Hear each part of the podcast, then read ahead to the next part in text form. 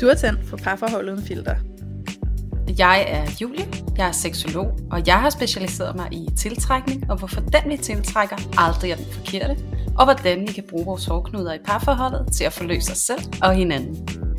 Og jeg er Louise, jeg er selvværdscoach, jeg hjælper kvinder med at få et kærlighedsfyldt og ligeværdigt parforhold ved at lære at elske sig selv først. Og sammen tager vi filteret af parforholdet. Hej og velkommen til Parforhold Uden Filter. I dag så øh, skal vi faktisk have et afsnit, som er sådan nærmest øh, indbegrebet af Parforhold Uden Filter. Fordi at øh, vi skal nemlig snakke om det perfekte parforhold. Og øh, der er en lille smule ironi, når vi taler om det perfekte fa- parforhold, fordi vi er nødt til at forholde os lidt til, om det egentlig overhovedet er noget, der findes, eller om det bare er noget, der eksisterer lidt op i vores hoved. Og jeg er helt sikker på, hvis du er parforhold uden øh, filterlytter, eller menneske bare generelt, så tror jeg, at du har en lille fornemmelse i maven af, at det måske nok lidt mere er noget, vi forestiller os, end noget, der findes ægte. Men øh, det går Louise og jeg i hvert fald på opdagelse i i dag. Hej Louise. Hej Julia. Og øh, ja, vi skal folde det her ud. Vi skal kigge på, hvad vi forventer af os selv, af vores parforhold, øh, hvordan vores forventninger til os selv og vores partner og, og det at have et parforhold i det hele taget, kan gøre det ret svært for os at være i verden, øh, og finde ud af at navigere og egentlig få det, som vi rigtig godt kunne tænke os, det skulle være. Øh, og i dag så øh, lægger vi ud med dig, Louise, og øh, ja. Du får lov til at fortælle lidt om, hvordan du kan relatere dig til det perfekte parforhold. Er det sådan lidt, du har? jeg, har, øh, jeg har det perfekte parforhold, så det er godt, I er kommet her, fordi nu skal I høre, hvordan I også kan få det perfekte parforhold. Nej, right. Ej, jeg har det jo sådan her, at øh, jeg synes jo, at perfekt er et mærkeligt ord, jeg ikke rigtig sådan helt kan forholde mig til, fordi hvad er perfekt overhovedet, ikke? Og det kan bare defineres på så forskellige måder, og så er der jo hele det her begreb med uperfekt perfekt, ikke? Når det perfekte, det er virkeligheden, når det uperfekte og sådan noget, ikke? Mm. Øhm, det er så underligt, så det er et ord, jeg faktisk har lidt, øh, har lidt svært ved, men, øhm, men nej, altså sådan, jeg tror ikke på begrebet, der hedder det perpe- øh, perfekte parforhold. Jeg tror på, at, øh, altså jeg tror på det her med at være autentisk, jeg tror på det her med at være os selv, jeg tror på, at når vi hviler i os selv, så kan vi have et parforhold, hvor at vi ved, at vi er mennesker i relation til hinanden, og at vi gør det bedste vi kan, og at vi, øh, at vi kan få det bedste ud af det, hvis vi sørger for at være opmærksomme, og sørge for at give en effort. Altså sådan, det handler altså rigtig meget i mine øjne om, at man, øh, at man arbejder for det, og at man gør sig umage for at få det bedste ud af det, både for sig selv og for sin partner.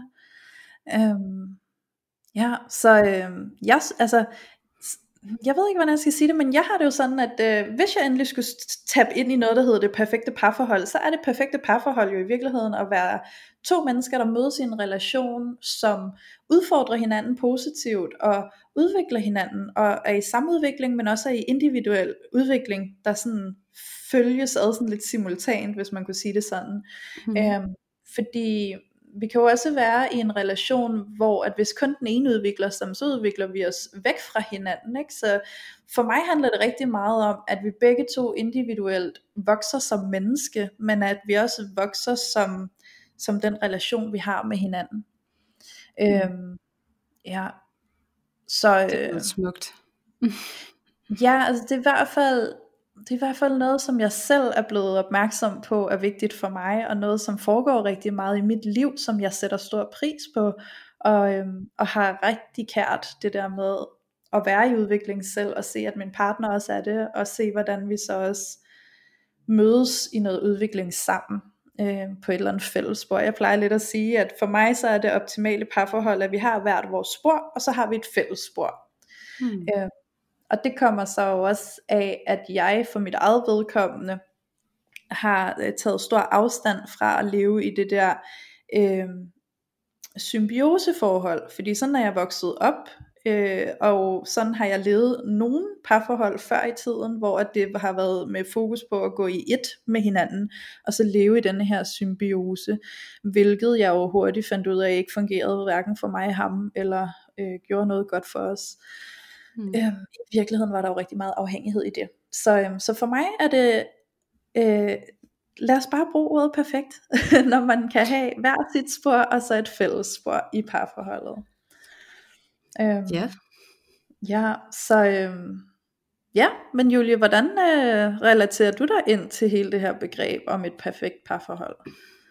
Altså jeg sidder jo og tænker, og det har jeg gjort lige siden vi aftalte, vi skulle lave det her afsnit, mm. at jeg nok er en øh, rigtig fin øh, forperson til at tale om alt det her med perfekthed og øh, at være det bedste. Og vi har jo snakket lidt før om det her kære enagram, og bare lige som en kort update på, hvorfor jeg anser mig som en god kandidat til at tale om det her.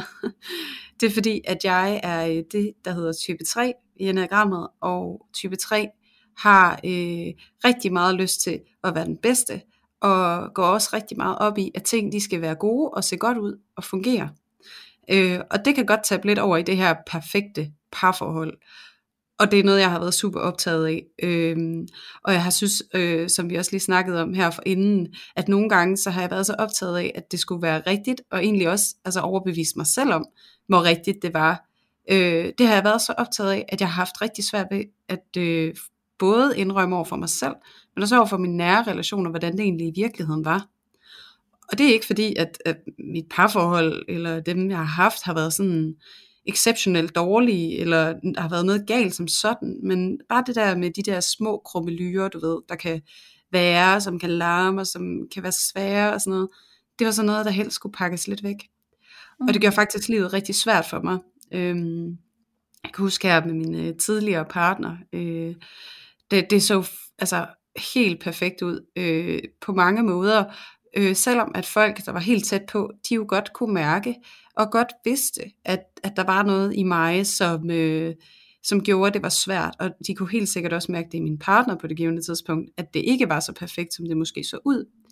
Men når at øh, min tidligere partner og jeg, vi var i byen og øh, mødtes med folk, eller fik nye bekendtskaber eller sådan noget, så var de bare sådan, wow, couple goals. Altså, I er jo bare så meget et power couple, og I arbejder begge to med personlig udvikling, og altså hvis der er nogen, der kan finde ud af det her parforhold, så må det da for fanden være. Øhm, og det var bare, øh, altså det var jo ikke fuldstændig usandt. Vi kunne rigtig meget, øh, men det var jo ikke perfekt. Altså vi er jo ikke sammen i dag, og det er jo måske også derfor, ikke? Øhm, og jeg kunne bare mærke, hvordan den her opretholdelse af den her perfekte facade øh, smadrede øh, mig og mit parforhold. Og noget af det, som jeg tænker mest på, når jeg tænker det perfekte parforhold, det er jo lidt, at man faktisk altså godt kan samle det som sådan en enhed, hvor man bliver den her symbiose, som du taler om, Louise.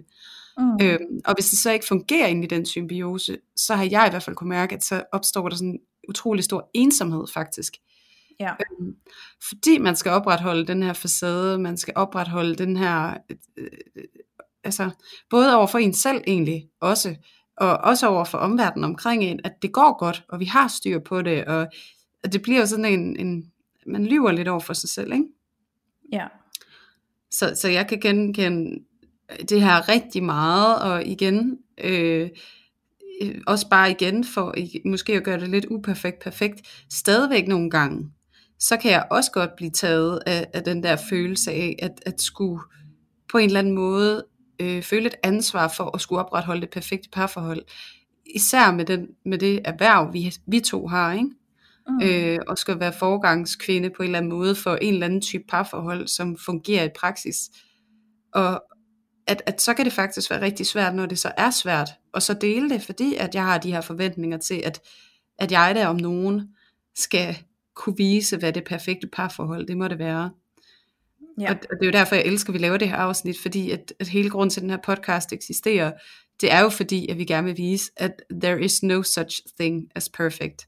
Øhm, og jeg føler jo også selv, jeg får et talerør i det her, vi laver, til sådan at vise, at øh, nej, det er ikke bare nemt, det er ikke bare noget, der er givet, det er ikke bare noget, jeg nogensinde bliver færdig med. Og jeg tror også, det er noget af det, der er vigtigt for mig her, at man bliver jo aldrig færdig med at at være god til at være i en relation, fordi at det forandrer sig livet igennem. Så det er jo noget med egentlig at være omstillingsparat, ikke? Jo.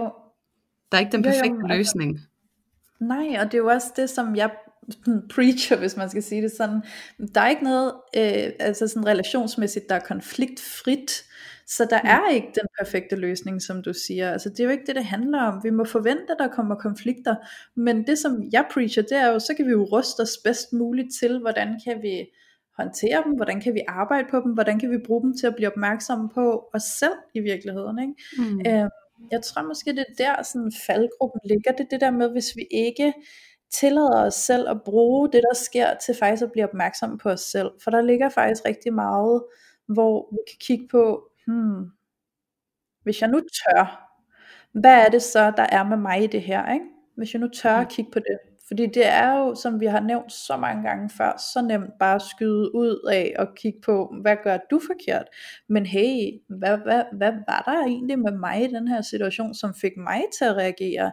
Hvad fik mig til at føle, som jeg gjorde? Og så videre, og så videre, og så videre, ikke? Mm. Øhm, ja, og sådan det du siger lige før, ikke, Julia? Altså man får det jo ikke serveret. Det er jo, altså vi fik jo, lige inden vi startede med at optage, der sad vi lige og havde en snak, og der blev vi enige om det her med, det er jo ikke gratis at have det godt. Altså sådan, det, det er det bare ikke. Og det er en øh, uhyggelig, forfærdelig, begrænsende forventning, hvis man tror, det er gratis. Mm. Hvis man tror, det er gratis at have det godt, så, øh, så skal man kigge sig om en ekstra gang, for det er det ikke. Det kræver et stykke arbejde. Øh, personligt har jeg og min kæreste gjort et kæmpe stykke arbejde, fordi vi mødtes altså på et tidspunkt, hvor vi skulle møde på rigtig mange øh, eller stod på rigtig mange bump på vejen. Øh, vi havde virkelig nogle kanter, der skulle slibes til og så videre og så videre. Øh, og, og der tror jeg også, det er vigtigt at huske på, ligesom du siger, Julie, med at det er en proces, fordi hele livet er en proces, og vi er jo mennesker i proces. Alt forandrer sig, og vi går ind i nye faser i livet, og det smitter jo også af på os som relation i et parforhold, ikke? Så det er jo ikke øh, det er jo ikke det her med sådan, okay, så skal vi lige have slebet et par kanter, og så bliver det perfekt, så er vi fejlfri, så kan vi køre videre uden øh, konflikter, og nu har vi det godt, og så bliver vi ved med at have det godt, fordi nu har vi slebet vores kanter. Det er ikke sådan det er, så kommer der nye kanter, der skal slibes, ikke? Altså, så det handler jo om at have de rigtige værktøjer til at slibe de kanter, når de viser sig. Mm. øhm, det er i hvert fald det, som, som jeg personligt har fundet ud af i mit liv, der fungerer for mig. Det er det der med at have værktøjskassen, sådan, så det ikke bliver lige så slemt, som det blev dengang jeg ikke havde værktøjskassen, og de der konflikter, de kom, ikke? Mm. Øh, ja. Og så, øh, ja, og så tænker jeg altså også det her med sådan det perfekte parforhold, ikke? Eller at være den perfekte kæreste, at føle, at man er god nok og alt det her. Det er jo også i virkeligheden et ideal, vi skaber for os selv, ikke? Vi får selv skabt den her idé om, hvordan ser det perfekte parforhold ud, og så er det det, jeg jager. Altså så er det mm. det, jeg hele tiden vil have. Og der tror jeg altså desværre, at i, i den illusion, der glipper vi faktisk at kigge på det, der er. Øh, og faktisk både acceptere det, der er, måske også lære at værdsætte det, der er, men faktisk også kigger på at være autentisk og virkelig, altså over for det, der er. Fordi det, der er, er jo det, du har arbejdet med. Og det er ikke fordi, der er noget forkert med det, du har, men du kan jo justere på det. Men jeg tror, det er sindssygt vigtigt at få givet slip på denne her illusion, du har om, hvordan det skal se ud. For det kan blive mm. så uvirkeligt, at du jager noget, der ikke skal være sådan. Og så mister du det, der kunne have været rigtig godt, hvis du overgav dig til virkeligheden i, virke, altså i stedet for, ikke? Ja, det ja. tror jeg også gerne, jeg vil advokere for lige nu. At du ja. kan ikke shoppe dig til den perfekte partner. Nej. Fordi at øh, din partner er der, hvor du selv er. Så, øh, så, så I kan, det er jo fint nok, at, at man siger, at vi skal ikke øh, flytte os sammen. Fordi at det kan der være alle mulige gode grunde til, at man vælger ikke at gøre, men at man skal bide med sig selv, at alt det shit, som du oplever, det er dit shit. Mm. Øhm, og at, at, at den der med, at nissen flytter med, og det bliver aldrig perfekt. Altså sådan, du kan, øhm, I kan gøre alverdens gode ting, men I vil hele tiden blive ved med at eksponere hinanden for de områder, hvor at, at der er noget mere arbejde at gøre. Ja. Og ligesom vi også sagde i vores sidste afsnit med, med kropsskam, det her med din hjerne, den søger altså hele tiden problemer. Så det kan godt være, at I løser en ting, og så giver det bare rum for noget andet. Øhm, ja. og, og som du sagde, Louise, og som jeg også selv sagde, tror jeg, det her med, at det er bare en proces jo. Øhm, mm. Og en ting er, at vi mødes, og vi bliver forelskede, og vi er kærester, og der er hele forelskelsesfasen, og vi har masser af sex, og det er godt, og vi er glade, og det er spændende. Og så begynder det at blive lidt mere hverdag måske, det kan være, at vi flytter sammen, eller what not, og så kommer der alle de her konflikter og, øh, og magtkampe, sådan etableringsfasen, hvor vi begynder sådan at slå os ned. Og hvis vi kan komme igennem hele den fase, jamen, så er der noget, en ganske særlig kærlighed på den anden side. Men ja. Der er bare ikke ret mange, der når dertil, fordi at de bliver så caught up i at sammenligne sig af helvede til med alt muligt, om det er sociale medier, om det er reality couples, om det er Frederik og Mary, eller hvem ellers vi nu vælger at gå ind og spejle os i. Vi har tit og ofte en eller anden illusion om, at bare græsset, det er bare grønnere på den anden side, ikke? Og det bare handler om at finde den helt rigtige. Og vi har også bare fået tudet ørerne fulde af det, altså i, i vores, øh, hele vores disneyficering af, af, hvad det vil sige at være i parforhold, eller Hollywood-fortællingen om at finde øh, the right one, og you complete me, og alt det der, undskyld ja. mig, bullshit, som vi har fået tudet ørerne fulde af.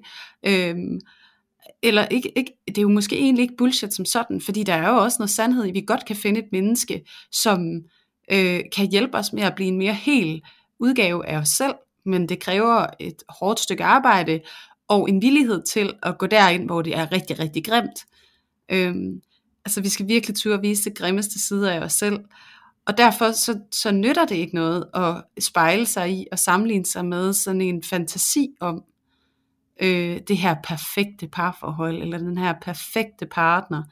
Også fordi, at, at en ting er, at hvis det kan være, I er sammen nu, og det er bare jer to, og så har I gradet den, I er et godt sted, og det fungerer, og så bare vent til, hvis I vælger at få et barn, eller en hund, eller whatever, der kommer et eller andet element ind og forstyrrer den her, øh, hvad kan man sige, øh, rutine, eller den her måde at være sammen på, som I har bygget op sammen med hinanden. Der vil altid komme noget, der kan forstyrre. Der er også en, der kan blive syg, der er en, der kan få stress, der er en, der kan få en depression, der skal nok komme en forstyrrelse af en eller anden art, stor som lille, ikke? Men det er der, hvor vi i virkeligheden bliver testet på, øh, hvor perfekt er vores parforhold egentlig. Og jeg tror ikke, at det handler så meget om at finde den der altså perfekte partner, hvor erotikken er i orden, og forståelsen er god, og vi, øh, vi team, og alt det her. Det handler jo, altså, som min kæreste, han siger nogle gange, at for mig så handlede det om at finde en, jeg godt gad at skændes med. mm. Ja, ja. Ej, jeg har et filmquote på det der.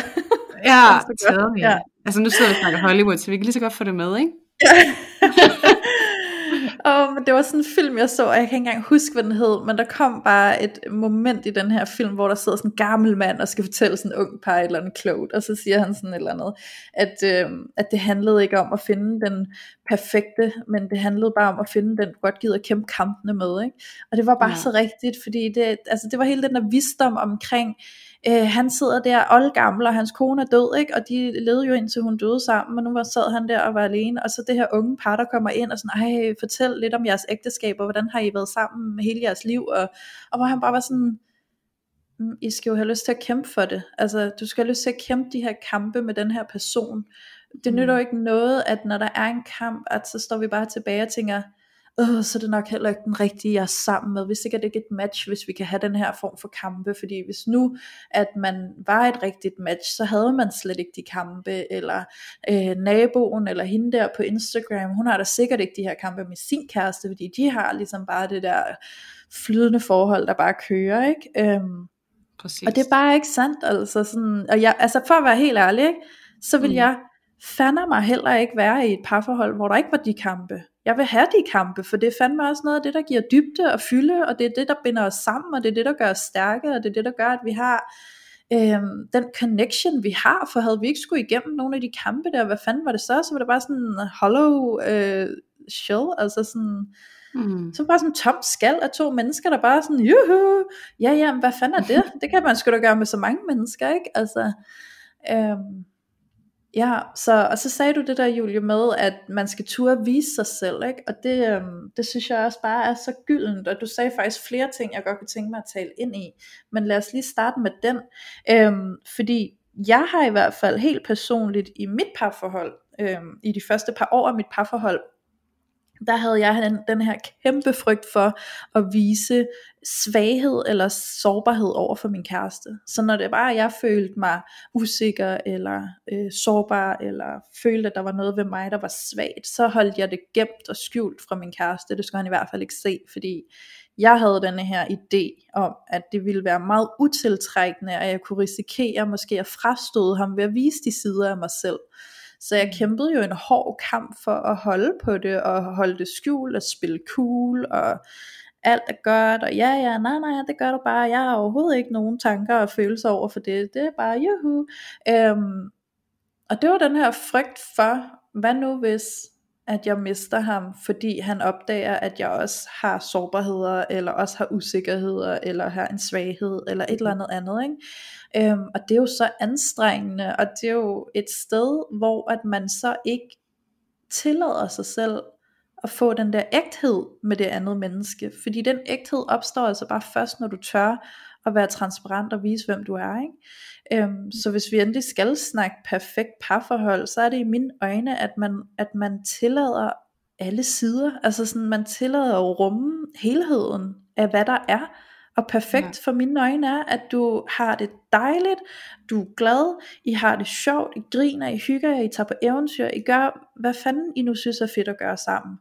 Og så har jeg også den her side, hvor I kæmper for nogle ting, og der er nogle konflikter, som I måske bøvler lidt med, men I giver sgu ikke op, og I er hele tiden nysgerrige på at opdage jer selv i det, og være den bedste version af jer selv i det, og, og bring something to the table, ikke? Altså du skal jo ikke bare sidde og afvente, at det løser sig selv, eller at det er hans ansvar, eller hendes ansvar, og ikke dit.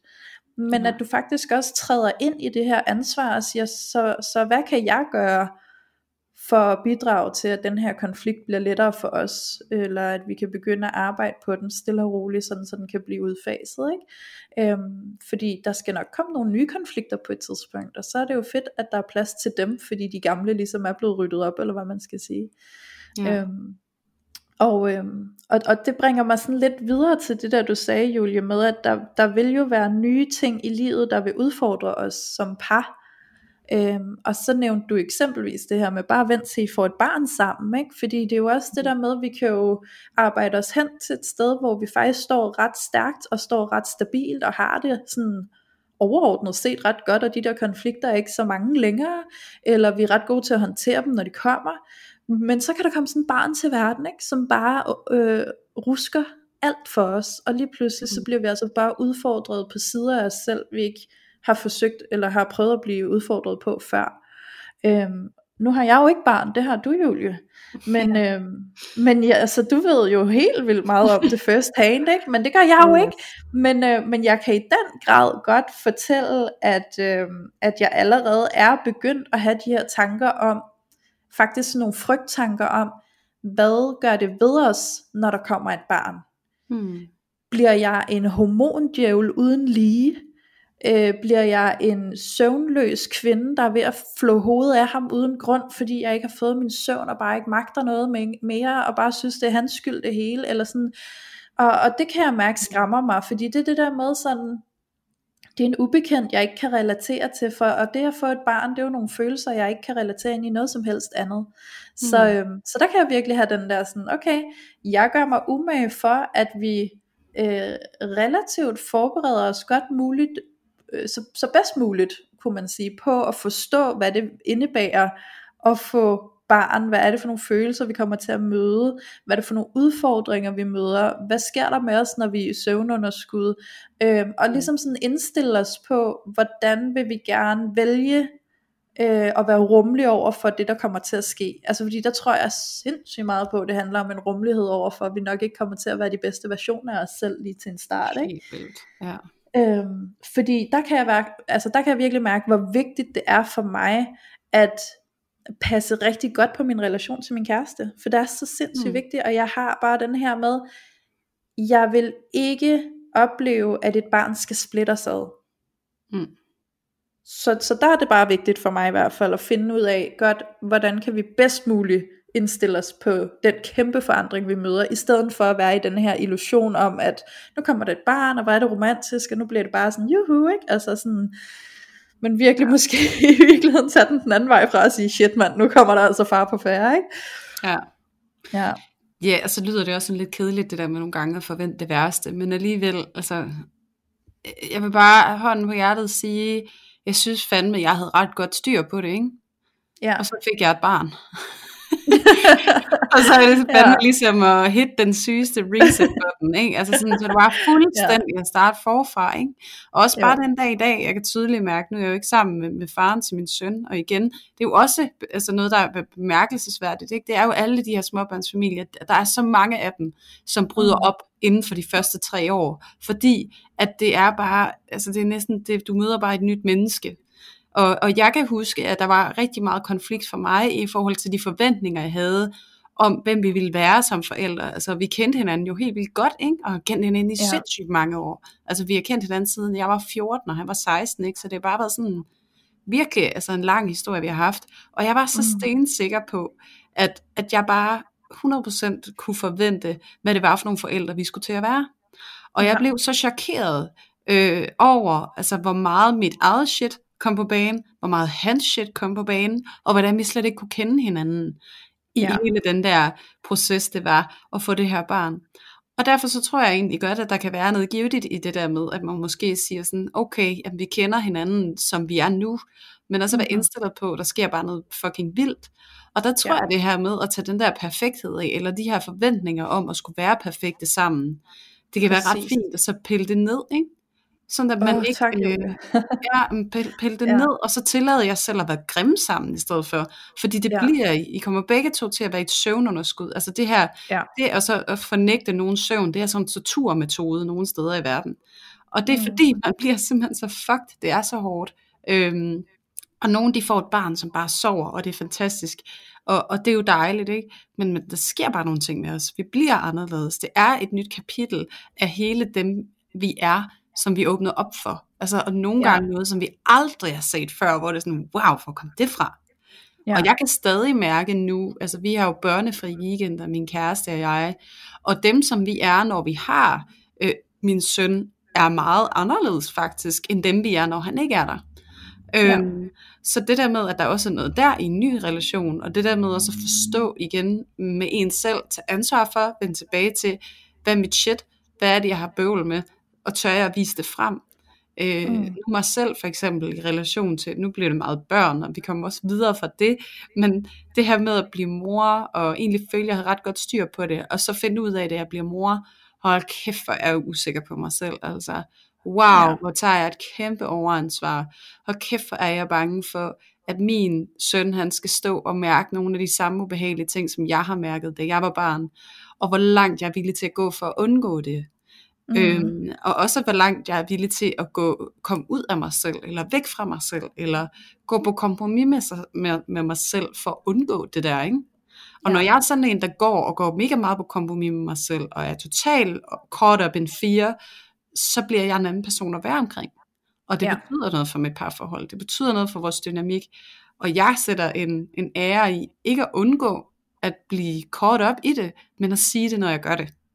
Og jeg tror, at det er det, vi skal tage med ind i vores parforhold. Det er ikke så meget det der med, at du skal, du skal være der, hvor du er i din proces, og tillade dig selv at være, som du er med alt, hvad det indebærer.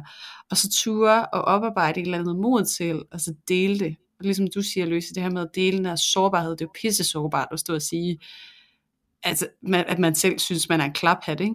Eller ja. at man godt kan se, at alt det, jeg går og gør, det er så irrationelt, eller det er så frygtbetonet, ja. og det, det kommer ikke fra et stort sted i mig. Men det er, Men det er jo også, ja præcis, og jeg synes jo egentlig også, at noget af det vildeste, altså sådan på en fed måde, ikke? Altså noget af det fedeste, jeg oplever nogle gange, det er, når min kæreste han kommer, og så erkender han sig et eller andet, hvor han mm. virkelig bare ligger sig flat og siger, ej skat, ved du hvad, det her, that's on me. Jeg synes, ja. det er så stort, og jeg synes, det er så beundringsværdigt, ikke? Og det er også det, som jeg kan mærke, at der fungerer hammergodt, det er jo, at når vi på skift tør at være den, der siger, that's on me, eller sådan, ja. jeg ved godt, hvad der sker med mig lige her, og jeg beklager, at det sætter det her i gang for os. Ja, øhm, det er så stort, ikke? Fordi hellere det, end at vi øh, benægter os det, ikke? Og bare siger sådan, nej, det er i hvert fald ikke mig, og hvad med dig selv, ikke? Eller sådan, og der tror jeg altså også, det handler om bevidsthed, ikke? Bevidsthed, bevidsthed, bevidsthed, fordi der er også den her del af det af, når vi er ubevidste, og ikke har tilladt os selv at udforske os selv, eller komme i kontakt med det, der sker inde i os selv, så er vi ikke i stand til at se, hvad er det, der rumsterer inde i mig, som giver mig de her følelser, og de her følelser, som så giver mig de her reaktioner over for det her menneske. Og det resulterer desværre bare i, at så skubber vi ud mod den anden, og kan kun se, hvad de gør forkert, eller kan kun mm. se, hvordan det er deres ansvar, at vi nu står tilbage med den her følelse, og det er jo så er derfor, vi har den her reaktion, ikke?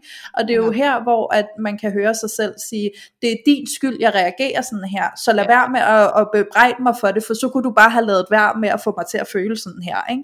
Og ja, det er jo virkelig der, hvor vi stiller os i vores offer, og hvor vi på ingen måde får taget ansvar for os selv. Og der har ja. jeg jo bare denne her, øh, i hvert fald helt personligt, denne her, det her syn på, at det handler altså om, at vi øver os, eller udfordrer os selv på at blive bevidste om, hvad, hvad er det, der sker inde i mig, fordi jeg må tage ansvar for mig selv, og mit reaktionsmønster, der foregår. Øhm, fordi det er alt andet lige kun dig selv, der kan aktivere det. Øhm, ja. Så kan det godt være, at der er nogle andre, der kan trykke på dine triggerknapper, men det, mm. det, du har de triggerknapper, fordi du ikke har fået ryddet op i dem, eller ikke er blevet bevidst om, de findes, sådan, så du på en bedre måde ville kunne sige, du rammer noget, der trigger i mig lige nu, og, øh, og det kan jeg mærke er svært for mig at stå i, så det vil jeg gerne frabede mig, eller jeg beklager, hvis jeg ikke er super fin i filten lige nu, ikke? Øhm, Det kommer man bare længere med. Øhm, ja, det er, så, så, det er et spørgsmål om det der med at se, det er et spørgsmål om at se det der med fakta og fortælling i øjeblikket, ikke? Altså det der med at, at, at don't get caught up in your own drama. Ja, jeg tænker sådan, nu, nu tager du lige fakta og fortælling op her, ikke? Og jeg kunne godt forestille mig, at der sidder nogle lyttere derude, der tænker, hvad er det? Øhm, fakta og fortælling er en metode, Julie og jeg, vi kender til inden for det her coaching- og terapiverden, og det vil sige, at der er noget, som er rent faktuelt. Det vil sige, at når, der, når du er i en situation, så vil der være noget, du kan sige helt faktuelt, så var det det, der skete. Så er der en fortælling, og det er så, hvad du får det, der skete, til at betyde. Mm. Så, så, så det handler faktisk om at blive opmærksom på, hvor meget du fortolker på det, der skete. Så, så der sker noget, og du får det til at betyde det her, men i stedet for at kigge på, at det er din fortælling, så bliver det så ægte for dig, at du tænker, det vil logisk for alle, at når du gør sådan, så er det jo fordi, du synes sådan her om mig. Ja. Men det er ikke logisk for alle. Det er din egen fortælling, og den udspringer fra, hvordan du har det med dig selv. Hvad er det for en selvfølelse, du har? For så er det det, du spejler i alt, hvad du hører, eller ser, eller hvad der sker over for dig. Ja. Øhm, ja. Men, øh, og for eksempel, det synes jeg egentlig... Ej, må jeg lige dele noget, når det du siger? Ja, kom bare, Julie. Det er bare sådan en, en faktor-fortælling, også i det der med, at være den perfekte kæreste og sådan noget. Altså især nu her, når, at, at, at, at når jeg, vi har min søn, og sådan, så har jeg sådan lagt mærke til, at noget, som min kæreste han godt kan finde på om aftenen, når, når vi skal sove, så sådan, siger han godnat, og så vender han ryggen til. Og jeg ligger og bare og tænker, oh my god, sådan, nu er han bare pisse skuffet, og der er no hanky-panky, ingen sexy time, og... Ja. Fuck, altså jeg kan virkelig bare få det til at betyde alt muligt om, hvordan jeg ikke er tilstrækkelig, jeg er en dårlig kæreste, nu antager han bare, at jeg ikke har overskud til noget, han kan ikke lide mig, han ligger, altså alt det her, der kan køre, ikke? Og det er jo bare en helt masse fortællinger, jeg har, som mm. jeg overhovedet ikke har undersøgt, eller noget som helst. Ja. Og der gør jeg altså rigtig, rigtig meget ud af, og så netop igen turde vise den grimme side, og sige, ved du hvad, når du vender ryggen til mig, så får jeg det bare... Jeg får det faktisk til at betyde, at du er helt vildt træt af mig, eller du er mega skuffet, eller ja. er, er det sandt? Er det det, der sker? Eller er det bare mig, der ligger med en eller anden fortælling lige nu? Fordi, ja. Og hvis det er sandt, så lad os tale om det. Altså sådan, men det, det der med også, at ture sådan, at tage sig selv i, sådan, hold da op, nogle vilde fortællinger, der kommer lige nu, ikke? Ja, det kræver jo så meget af dig, og mod og alt muligt andet overhovedet at ture og sige, hey, jeg får det her til at betyde sådan her, ikke? Det er jo så sårbart. Ja, og så alligevel, altså, så vil jeg sige, at jo mere os til jer, der lytter med, jo mere I øver jer på, altså igen, vi har snakket om det her før med at være nysgerrig, at være afsøgende, i stedet for konstaterende, altså, ja. jo mere I øver jer på det, jo nemmere bliver det altså faktisk, øhm, mm. og jeg har også, altså nu endnu mere sårbart for jer, der sidder derude, som har børn, øh, I har måske også erfaring med, hvor svært det kan være, når at den anden forælder vælger at, at gøre et eller andet med barnet, eller bruger en eller anden måde at respondere på til barnet, eller et eller andet, øh, som I kan have en reaktion på. Og, øh, og fordi det er så sårbart, ikke? Altså vi skal forme vores små børn, og vi beskytter dem, altså fandme hvad alt hvad I kan, om du er far eller mor, så tror jeg du kender det her. Øhm, så, så, og der kan jeg godt have det sådan med min kæreste, jeg kan sådan dømme ham helt vildt meget for at være hård, eller være ufølsom, eller for ikke at se og høre øh, min søn, og han har bare en helt anden oplevelse af det. Øhm, og i de situationer, hvor det her det sker, så, øh, og der er det endnu sværere, altså fordi igen, nu handler det faktisk ikke direkte om mig, nu handler det om min søn, og når der er børn involveret, så kan det simpelthen blive så følsomt. Og, øh, og så skal jeg sige til ham, ved du hvad, den, det der lige skete der, det der lige udspillede sig der, jeg kan bare mærke, at jeg bliver vildt vred på dig. Øh, jeg synes slet ikke, du er okay, jeg synes det er helt forkert, og det er fordi, at jeg tror, at jeg projicerer alle mine følelser over i min søn. Altså den der ja. følelse, jeg har helt med fra barns ben af ikke at være set og hørt og forstået. Det var det, jeg så, der skete lige der. Ja. Øhm, og, og en ting er, at det kan jo godt ske. Altså det, det kan vi jo ikke vide øh, altid med sikkerhed. Men det der med, at jeg registrerer grund til, at jeg bliver så oprørt omkring det, det faktisk har rod i mig. Mm. Øh, og i det der et undgåelse af, hvad jeg gerne vil sådan skåne ham for på en eller anden måde. Ikke? Og ja. det der med at, at så tage en selv i de der reaktioner. Øh, ja. Fordi de kommer ikke, altså det er sådan at vi er uperfekt perfekte, ikke? Altså på en eller anden måde, fordi der er ikke nogen der kan se sig fri for i et parforhold eller et venskab eller en familierelation ikke at få de der reaktioner. Vi har dem alle sammen. Ja, præcis, og det er jo som du selv siger det der med, det bliver, det bliver nemmere jo oftere du gør det, ikke? Og det er jo bare den klassiske sådan, øvelse gør mesteragtig, men det er egentlig også for øje på, det er jo at når vi gør det oftere og oftere, det der med faktisk at blive opmærksom på, hvad det er der sker inde i os selv, okay hov, mm, jeg kan godt se, jeg er i gang med at projicere en følelse over på nogle andre, eller, eller at jeg projicerer det jeg føler over på min partner, og skiller ham eller hende ud for det, eller sådan. Men også det her som du sagde før, ikke? Med ligesom at ture og fortælle hvad du får det til at betyde når din partner gør noget, ikke? Og at det kan være sårbart, og det kan særligt være sårbart i starten at gøre det, fordi det er lidt ligesom at afsløre sig selv, eller virkelig tage masken af, ikke? Øhm, men, øhm, og, og måske egentlig tror jeg også at det kan føles som at man udsætter sig selv for øh, smerte på en måde, ikke? Altså sådan den der frygt for, hvad nu hvis jeg bliver afvist? Hvad nu hvis mm-hmm. den sårbarhed, jeg sætter ud, ikke bliver taget imod med omsorg? Hvad nu hvis den bliver afvist, at jeg bliver fortalt, at jeg er åndssvag, eller at jeg skal slappe lidt af, eller at jeg overtænker det, eller sådan et eller andet, ikke? Mm-hmm. Øhm, Men ikke desto mindre, det jeg ville frem til, det var bare, at det der med, at vi gør det, og vi gør det oftere og oftere, det er jo det, der hedder at skabe et nyt mønster i jeres parforhold. Og det er jo det, der er ret fantastisk, når vi gør, og i, altså sådan, så frem til det sundt mønster, vi får etableret, ikke? Øhm, fordi når kigger jeg tilbage i, i mit eget parforhold med min kæreste, så kan jeg jo se, sådan, hvis jeg bare kigger på de første to eller tre år, eller noget af den stil, jamen så kan jeg jo virkelig se nogle mønstre, som vi har brudt, som vi har forandret, fordi dengang var det fandme ikke normalt at sige, øh, det du siger nu, eller det du gør nu, det får mig til at føle sådan her, og det bliver svært for mig, fordi så føler jeg mig ikke god nok, eller jeg kan blive bange for, at du vil gå fra mig, eller et eller andet andet. Du kan aldrig i min vildeste fantasi finde på at sige til ham, for det var ikke det mønster, vi havde, det var alt for farligt, føltes det som om. Det var fremmed at gøre det på den måde, ikke? Og så til, at vi har fået arbejdet os hen i en anden lejr, hvor den dag i dag, der kan det være ganske naturligt for os, fordi nu har vi øvet os så mange gange på det, så nu har vi ligesom et nyt mønster. Der er en, en anden adgang til det her, der hedder, hey, prøv lige at lade mig forklare, hvad det her gør ved mig, og så kan du fortælle mig, om det er rigtigt. Og så sidder vi og snakker om det, og det er så fantastisk, fordi der er en frihed i, wow, er det, altså, det er sgu fedt alligevel at have adgang til, ikke? Fordi så kan vi sgu også lære noget nyt om hinanden, og det er virkelig bare at stille sig nysgerrig, men det handler også om at have tillid. Altså, der, der, der er meget tillid i den proces der. Jamen, og, og alligevel så vil jeg også gerne udfordre det lidt, fordi at, at jeg synes jo, at det er helt rigtigt, der skal være tillid. Men man er også nødt til at udfordre sig selv på at etablere den der tillid. Fordi at hvis du går i mistillid, så holder du på dig selv.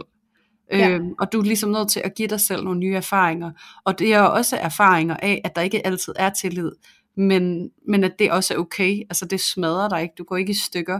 ved at, ja. at komme ud med noget og opleve, okay, der var ikke tillid. Det, det kan godt lægges over i de negative erfaringer, men også måske prøve at granske det en lille smule, og så se, at det er jo også bare sådan, det er, men det er jo ikke, altså jeg kan godt være i at have en negativ oplevelse, øhm, men det behøver ikke at definere mig, fordi jeg har egentlig fundet ud af, at det går jeg ikke i stykker af. Men øh, det er jo også en tillid. Det er jo en tillid til, at jeg er okay uanset hvad. Det er selvfølgelig også rigtigt, men, men det synes jeg, jeg bare, ja, hundrede procent, og det, det, det, det er så fint sagt, fordi at, ja, du har helt ret. Øhm, og det er jo igen det der med et eller andet sted, når vi snakker om det på den her måde, hvor ligger du tilliden henne, ikke?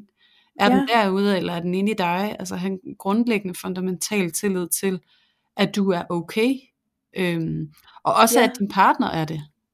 Og så kan der jo være tillid begge steder også lige pludselig, ikke? Altså sådan... Mm.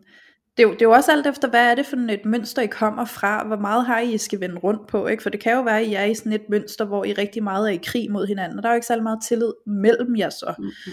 Øh, det kan jeg i hvert fald mærke, sådan, når jeg har haft krig med min kæreste, så føler jeg virkelig bare sådan, hvad sker der her, ikke? Altså sådan, den der tillid ja. til, at vi er et team, den falder fuldstændig til jorden lige pludselig, ikke? Mm. Øh, Men, men den der med, når man så kan få opbygget den der tillid inde i sig selv, altså tilliden til, at jeg er okay, uanset hvad, øhm, men så også komme derhen, hvor man får arbejdet sammen med sin partner, sådan, så der lige pludselig både er tillid internt og eksternt, ikke? Ja. Øhm, ja, men, øhm, men ja, men, men Julie, jeg tænkte også på det der med, du snakkede om forventningen til den der perfekthed. Mm, ja, og det er den, så synes jeg var en ret spændende vending, fordi jeg tror altså, det er oftest der, vi spænder ben for os selv, det er, når vi har en forventning til, hvordan tingene burde være, kontra ja. hvordan de faktisk er. Mm. At den der forventning er i virkeligheden djævlen, vi skal have fat i, ikke? Ja, præcis. Også fordi nu sidder vi og snakker om tillid, ikke? Og jeg har jo ja. altid det der øh, lidt øh, mantra med, at du tiltrækker der, hvor du selv er. Ja. Så hvis du kommer fra et sted, øh, som er præget af, eller defineret af mistillid, så, så møder du altså en partner, som har nok mere eller mindre det samme i relation til dig. Eller i hvert fald noget, der minder om. Og, og noget af det, som jeg godt kunne, kunne tænke mig netop at tage ind i derfra, det er sådan øh, forventninger. Mm-hmm. Og hvis du har en masse forventninger, som er etableret ud fra en eller anden mistillid, så, øh, så kommer du altså på hårdt arbejde. Fordi ja. at, at så er det det, du vil møde. Og så noget, som jeg tænkte var rigtig fedt også at komme ind omkring i det her afsnit, det var, at, at vi snakkede egentlig om, øh, da vi talte om det her afsnit i første omgang, øh, de her forventninger til, hvem man skulle være som kæreste. Ja. Øh, med sådan en øh, bøf og blowjob, eller øh, valentinsdag, eller hvordan man skulle præstere som en god kæreste. Ja. Og hvor meget det fyldte. Mm-hmm. Øh, og, øh, og der er det bare så interessant, at alle de her forventninger, vi har, det kommer jo fra vores altså bevidsthed. Mm-hmm. Men det vi ikke forstår tit og ofte, det er jo, at det der i virkeligheden sker, det er, det er vores øh, underbevidsthed, som vælger for os. Øhm, så en ting er, hvad det er for en forventning, du har til den partner, du skal have, og en anden ting er, hvad det er, du i virkeligheden modtager, fordi du modtager, og det er så kedeligt ikke at sige, men du får det, du har brug for, og ikke det, du gerne vil have. Sorry to say. Okay. Ja, ked af det, hate to break it to you, men det er nogle gange uh, the sad and honest truth. Mm. Øhm, så vi har alle de her forventninger til vores partner, hvad de skal indeholde, hvordan de skal være, og hvad det er for et liv vi skal have, hvor meget sex vi skal have. øh, der er bare øh, virkelig mange ting der kan stå i, altså, øh, stå i vejen for os, og faktisk ja. at gøre det potentiale vi har i det parforhold vi har, kan fuldstændig underminere det.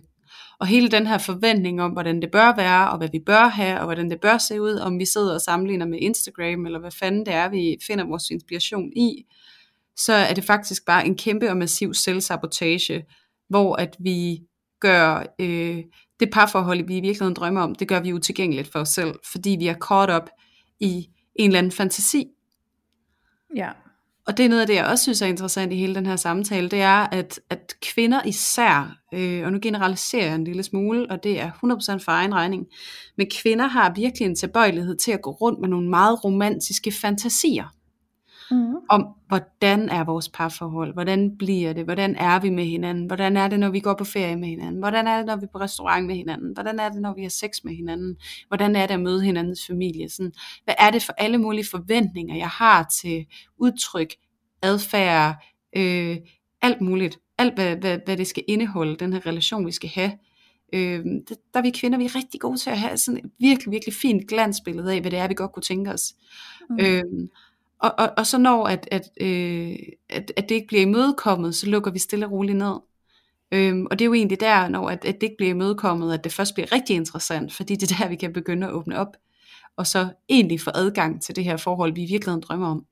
Men vi forstår ikke øh, tit og ofte, at alle de her forhindringer, vi møder, det er dem, vi faktisk skal igennem for at få det forhold, som vi har brug for. Ja, og det, altså sådan, i virkeligheden får jeg sådan en følelse, når du sidder og fortæller det der af, at i stedet for at sætte dig ned og blive skuffet over, at dine forventninger ikke bliver mødt, så kan du også stille dig nysgerrig over for sådan, okay, så hvad er det jeg møder i stedet for, hvorfor møder jeg det, og hvad kan jeg bruge det til, og hvordan kan jeg arbejde mig hen imod noget jeg gerne kunne tænke mig. Præcis. Altså det er lidt ligesom at vælge sådan, okay, så vil du lade det låse dig og bare sætte dig ned og være utilfreds og beklage dig, eller vil du rejse dig og sige, lad os arbejde med det så.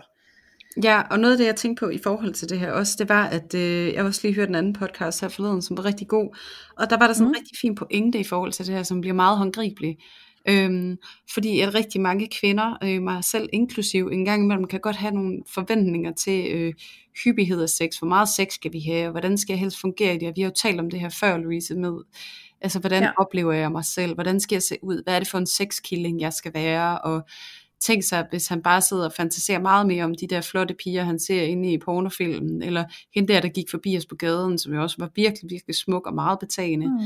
Øhm, vi har de her helt vilde forventninger til os selv, og hvem vi skal være, og i det så overser vi faktisk tit og ofte den virkelighed, som er omkring os.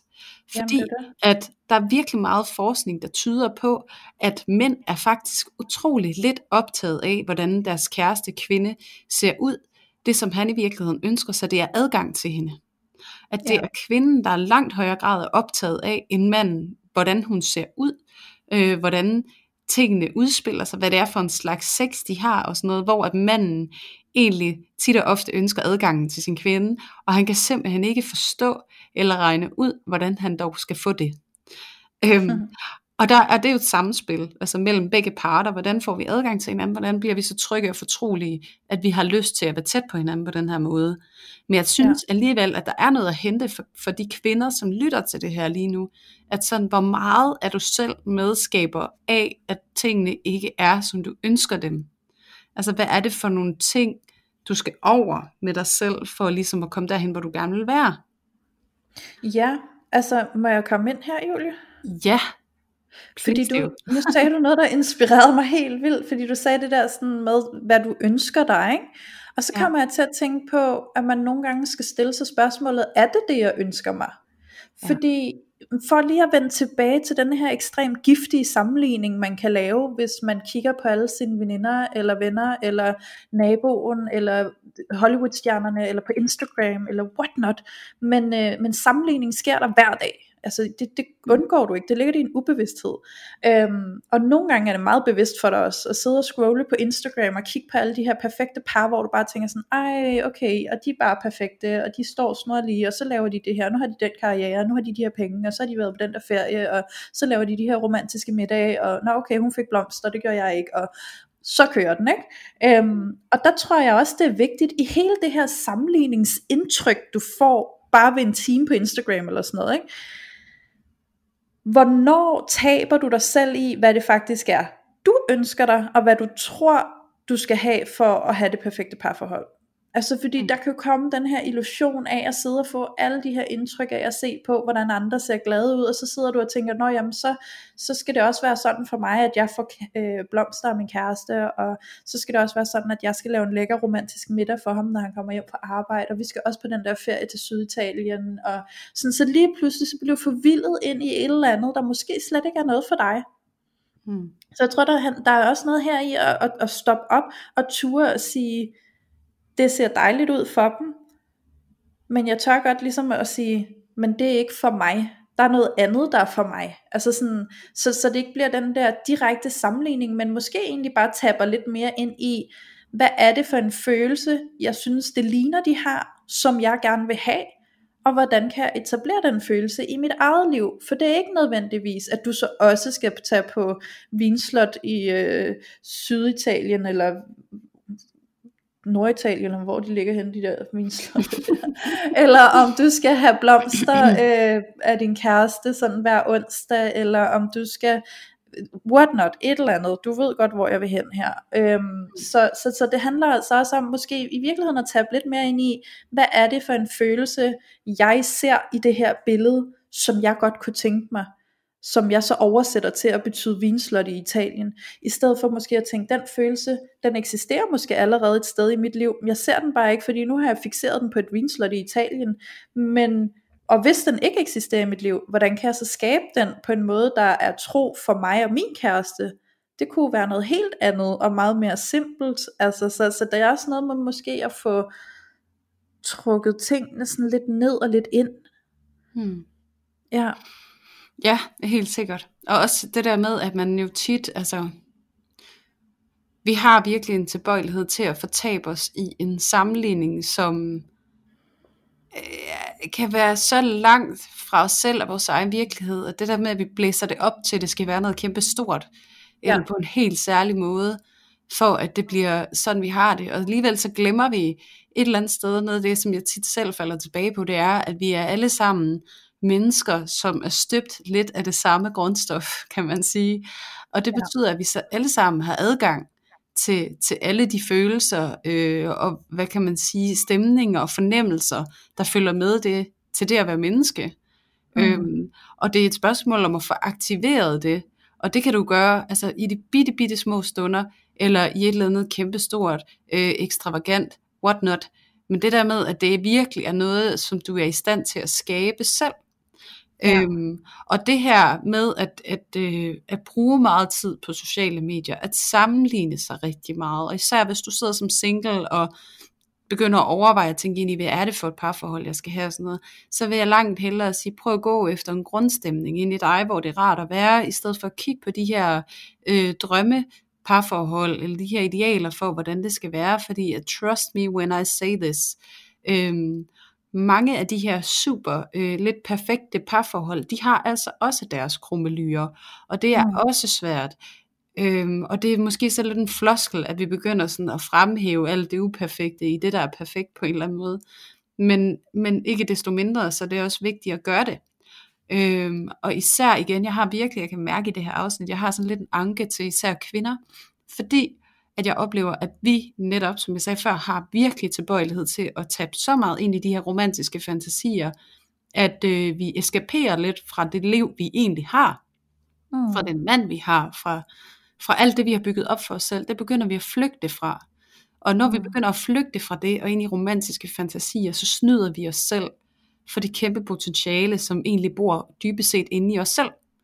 Og at vi begynder at fornægte vores egen evne til at skabe det, vi kunne tænke os.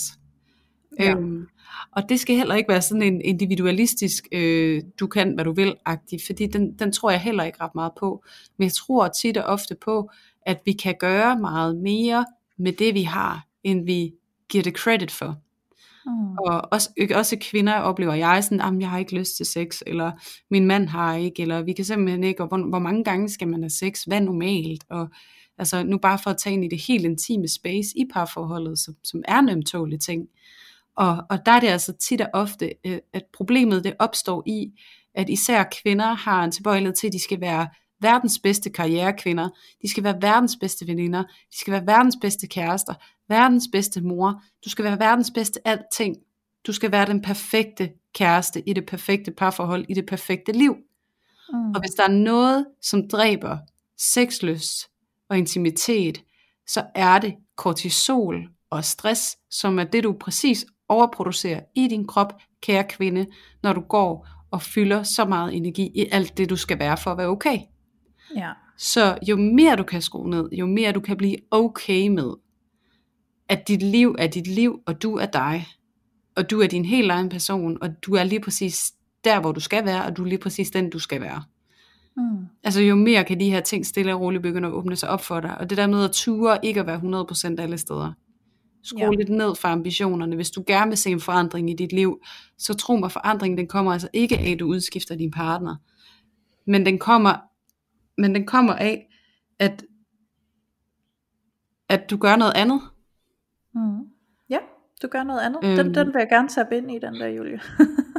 At du gør noget andet. Og, ja, jeg, jeg, sorry, jeg blev lige distraheret, fordi min søn han er hjemme, så han var lige over bank på døren. Oh. Så jeg tabte lige tråden. Bare lige sådan, at jeg føler, at I sidder helt tabt derude. Men det der med, at du skal gøre noget andet. Øhm, ja. Du skal gøre noget andet end det du gør. Du skal lade være med at overwork dig selv. Du skal lade være med at give køb på dig selv. Du skal lade være med at sige, når jeg er det her, så er det okay. Ja, det er jo også den der jagt, ikke? Altså, ja. Præcis, og det der med at aime efter det perfekte. Øhm, ja. Og husk, at øh, det er faktisk også seksuelt. Altså, min yndlingsstilling, helt personligt, det er missionær. Og mm. nogen siger, at det er bare så kedeligt, ikke? Men der kan sagtens gå en lang periode, hvor at det er måden, vi er sammen på. Og det er fordi, mm. vi finder utrolig meget intimitet og kontakt og nærvær i det. Øhm, så prøv at høre, I behøver ikke at være parret med en kinkbox. I behøver ikke være parret, der har en eksperimenterende seksualitet, hvor I laver alt muligt hurl om hej og sådan noget. I må godt mm. være parret, der bare nyder nærheden, være tæt på hinanden. Ja. Prøv at etablere noget øjenkontakt. Start i det små, fordi mange af os, vi tror, at, at bare fordi, at vi begynder at, at gå ind i fitnesscenter, så skal vi fandme være atleter alle sammen. Altså, det er sådan et eller andet et pus, vores hjerne spiller os. Men det der med at starte nu i det små, altså sådan oparbejde noget. Ja. Stille og roligt, sådan at være, være kærlig og, og, og rolig omkring det, og tillade dig selv at og knalde i missionærstilling i en måned, hvis det er det, du har brug for, eller endnu mere. Det er bare ja. for at sige, at, at du er okay der, hvor du er. Og jeg får lige lyst til at sige, altså nu snakkede du om det der med at gøre noget andet, ikke? Altså derfor jeg var, mm. en øvelse, jeg selv har fået sindssygt meget ud af, det er at blive opmærksom på, øh, eksempelvis det der med, hvad er det, jeg tror, jeg skal være for at være okay? Mm. Det er det, jeg jager helt vildt meget i mit liv, ikke? Så jeg går til ekstremer for at være det, og jeg udøver det så ekstremt, at det ikke benefitter nogen. Find lige ud af, hvad er det for en øh, ting, kvalitet, hvad er det, du tror, du skal være for at være okay, og så prøv at udfordre dig selv på, enten ikke at være det, eller at ture at være det lidt mindre, eller være det på en anden måde, eller sådan. Det kan ligesom være en måde, du kan øve dig på det i. For mig, der har det været rigtig meget, jeg skal være ekstremt loyal for at være okay, og det har desværre betydet, at jeg har øh, haft ekstremt stor pligtfølelse for ligesom at øh, imødekomme de forventninger og behov, andre folk stillede til mig, og så egentlig bare undertrykke mig selv i det, fordi så følte jeg, at jamen, så er jeg okay, for så bliver jeg accepteret, ikke? Og det går jo også øh, ind i mit parforhold på samme måde, og, øh, og der har altså været en øvelse for mig i at sige, nu skal jeg prøve at være loyal over for mig selv i stedet for, og det vil sige at sige stop, og sige fra, og sige nej tak, mm. det er jeg desværre ikke i stand til at udfylde for dig lige nu, så det må du selv finde ud af, altså sådan, øh, nu lyder det meget hårdt og barsk, det, det er egentlig ikke meningen, at det skal det overhovedet, fordi det blev gjort på en gentle måde, ikke? Men, øh, mm. men, men det er jo det, det i virkeligheden handler om, så prøv lige at finde frem til, hvad det er, der ligger rigtig meget i dig, og, og rumsterer som et eller andet ideal, du har for at skulle være perfekt og være den bedste udgave af dig øh, på sådan en fikseret måde, ikke? Hvor du bliver helt øh, rundtosset af at løbe efter det. Og så prøv at udfordre dig selv på det. Giv lidt ja. slip på det. Se, at du stadig er okay, hvis du ikke gør det. Ja, præcis. Tag din checkliste for den perfekte kæreste, om det så er dig selv eller din modpart, og så krydde mm. den sammen og smid den af helvede til. Ja. Øhm, og så fokusere på dine, dine grundværdier som menneske i stedet for, altså sådan, hvem vil du gerne være, og mange ja. af os, vi har jo også et ønske og en drøm om at være mere autentiske eller ærlige, eller være os selv, er det også noget som vi bruger meget som, være nu dig selv-agtigt, ikke? Men hvad ja. er det? Jamen, hvem er det er jo at gå med altså. det du mærker, gå med det du ja. mærker, gå med det du føler der er rigtigt, og også det som er øh, grænseoverskridende eller måske ubehageligt eller ømtåligt, sårbart at dele. Det der med at turde være sårbare. Fordi at det også er autentisk. Det er også autentisk, når du viser de grimme sider af dig selv. Det er der, du er allermest autentisk. Fordi at du ejer det, ikke? Ja, det er også bare noget af det smukkeste i et menneske, synes jeg. Det er, når jeg får lov at se det hele menneske, ikke? Ja, præcis. Ja. Så, men øhm... det er en tilbøjelighed til at glemme lidt. Ja, det er jo det. Men altså, der er også bare så mange elementer og dybder og definitioner i det her. Eller hvad kan man sige? Øhm... Ej, nu, nu blev jeg lidt forvirret. Det var ikke det ord, jeg ledte efter. Anyways, der er bare rigtig meget i det, fordi der er hele det her med sådan, hvem er jeg overhovedet? Det er godt med dig, at du siger, at jeg skal være mig selv, men hvad hvis jeg ikke engang ved, hvem jeg er, fordi jeg har levet så meget efter at opfylde alle andres folks behov eller ønsker til mig i så mange år, at jeg faktisk ikke engang ved, hvem jeg er, ikke? Øhm, og så er det jo det, du må tage fat i. Så må du tage fat i grunden, altså, hvad hedder det sådan, øhm, roden hedder det. Yeah. roden af det, og så er det det arbejde, du skal starte og være nysgerrig på at finde ud af, hvad for nogle manøvrer kan jeg gøre mig for at komme tættere på at finde ud af, hvem er jeg egentlig, ikke? Mm. Ja. Så tough work, but it definitely pays off. Ja, det gør det altså, hold da op, yeah. Det vil jeg ikke være foruden. Og så igen vil jeg også bare vende tilbage til, at det er altså også et bare ongoing arbejde. Jeg elsker jo det arbejde, ikke? Altså sådan, så ved jeg godt, at der er nogen, der sidder derude, der måske ikke synes, det er det fedeste i verden at være i kontakt med sine følelser og alt muligt andet. Jeg synes, der er den største frihed i, når vi arbejder med os selv. Øhm, mm. Og jeg, jeg stopper aldrig, og jeg tror ikke på, at det stopper for nogen, så er der bare nogen, der undertrykker det, ikke? Ja, det er et spørgsmål om, vil du leve dit liv i afmagt, eller vil du gerne selv have en eller anden pejling, eller sådan en indflydelse på, hvor, hvor det bærer hen af, ja. Fordi det kan ja. Du vælge at gøre, hvis du, du har den der approach, ikke? Ja, netop. Med din nysgerrighed, ja. At gå forrest med den, og så både indad og også udad i verden, ikke? Ja, præcis. Men øh, det er ongoing work, og, øh, og bare lige for mit eget vedkommende, jeg er også lige midt i en kæmpe selvrealiserings proces, hvor at der er rigtig mange ting op at vende og mm. til revurdering og alt sådan noget, og det er altså bare også et udtryk for, at, at selvom jeg jo synes, at jeg har arbejdet nok så meget med mig selv, så er der jo altid et nyt blad at vende, og det var også det, jeg sagde til at starte med, at vi finder hele tiden noget, om det er relation til vores selv, eller vores partner, eller whatnot, der er så meget arbejde, og det der med at finde det perfekte, og være kom, fuldkommen, og, og endelig og færdig, Det, det, det kommer bare ikke til at ske, altså, det, det gør det Nej. Ikke. Skyd nu en hvid pil efter det, og så gå ja. Efter det, der bare er lige nu. For ja, det er præcis. Det, der i virkeligheden er. Der er nu. Ja, ja. Det er jo det. Jamen, det er så fint, fordi at det er jo ikke, fordi der er en endestation. Der er bare en proces, så du ja. Må affinde dig i den proces. altså. Ja. ja. Okay, men øhm, så får jeg også ja. Lyst til at sige, øh, at sige, lad os runde af, Julie, fordi nu ja. Har vi fået fyldt en god time ud her, som har jo været fyldt med gode guldkorn. Det håber jeg, I alle sammen får noget ud af derude. Ja. Øh, det har i hvert fald været helt vildt spændende øh, for mig at grave ind i det her. Altså som sagt, så er det jo lige så meget en udforskning for mig og Julie, når vi trykker play, og så ser vi lidt, hvad der sker, ikke? Ja. Øh, så det har været, det har virkelig været fedt. Ja, jeg sidder og så har sådan en følelse af, at det er gået mega stærkt. Jeg føler nærmest lige, vi er gået i gang. Ja, men... fuldstændig. men det er fedt nok. Det, det, ja, ja, det er fedt nok. Og vi, vi glæder os rigtig meget til at høre, hvad I tænker om det, og hvad det sætter gang i jer. Ja. Og det er jo meget velkommen til at dele inde i vores loge. Og mm. igen, det I deler i vores loge, behøver faktisk heller ikke som sådan at relatere sig til et afsnit eller noget, fordi at alt er kærkommen. Det er et community, hvor vi deler os selv med hinanden ja. Til inspiration ja. Og... Øh, og ja, ja, kærlighed, glæde, øh, det er omsorgsfuldt at dele, sharing is caring, øh, fordi at, at når vi ser lidt af os selv i andre, så, øh, så øh, det kan godt være lidt beroligende og lidt betryggende at vide, så øh, ja. Ligesom at Louise og jeg, vi sidder og udstiller os selv her, så øh, er I meget velkommen til at gøre det samme. Ja. Fjernlukket går vist. Der er noget ved at op. Altså, ja. Og det der med at opdage, at man ikke er alene om den følelse, det gør altså også noget, hvis man nu føler sig ensom, ikke? Så føler man bare lidt mindre ensom. Ja, præcis. Ja, så endelig gør det altså, og det er så fedt med dem af jer, der allerede er i gang med at dele jeres refleksioner, gør endelig mere af det, og til alle jer andre, kom på banen, det er så fedt, og du får lige så meget ud af det selv, mere end du måske tror. Øhm, præcis. Så, så kom endelig på banen. Ja, og please rate us. Podimo, mm. Apple Podcast, smid en thumbs up, eller et par stjerner, eller måske fem, hvis at det er der, du føler, du er. Vi bliver i hvert fald glade for al jeres feedback, også når I skriver beskeder til os, det er næsten det bedste. Øh, ja. Og lige høre fra jer, og høre, hvad der rører sig inde i jer, og hvor I er henne, og, og hvad det giver jer, at være med her på vores lille podcast-eventyr. Og øh, ja. ja, og del også gerne i jeres story, så vi kan se, at øh, hvad I laver, når I går og lytter til os. Og øh, ja, vi deler jo dem, alle dem, vi kan komme i nærheden af, inde på vores egen Instagram. Og tusind tak for alle jer, der allerede har gjort det. Det er bare, øh, jeg bliver så skide glad, hver gang jeg ser, der tækker en lille notification ind, hvor der står, at der er en af jer, som har delt jeres oplevelse med os. Det er fedt. Ja. Så tak. Det er så hyggeligt at se, at I er ude og gå en tur i skoven, eller sidde i bilen, eller sådan et eller andet. Det er så fedt, fordi det er som om lige at få lov til at komme indenfor hos jer. Ja, præcis. Ja, så gør det. Nå. Men ja. Med det sagt, så øh, tusind tak for i dag, Louise. Ja, selv tak, Julie. Det har været et eventyr i dag. Ja, det har det. Ja. Og så med børn hjemme og ferie og sådan noget. Det er faktisk gået okay. Der har ikke været så ja. mange afbrydelser, som man kunne forvente. Nej, det Men, er øh, fantastisk. Ja.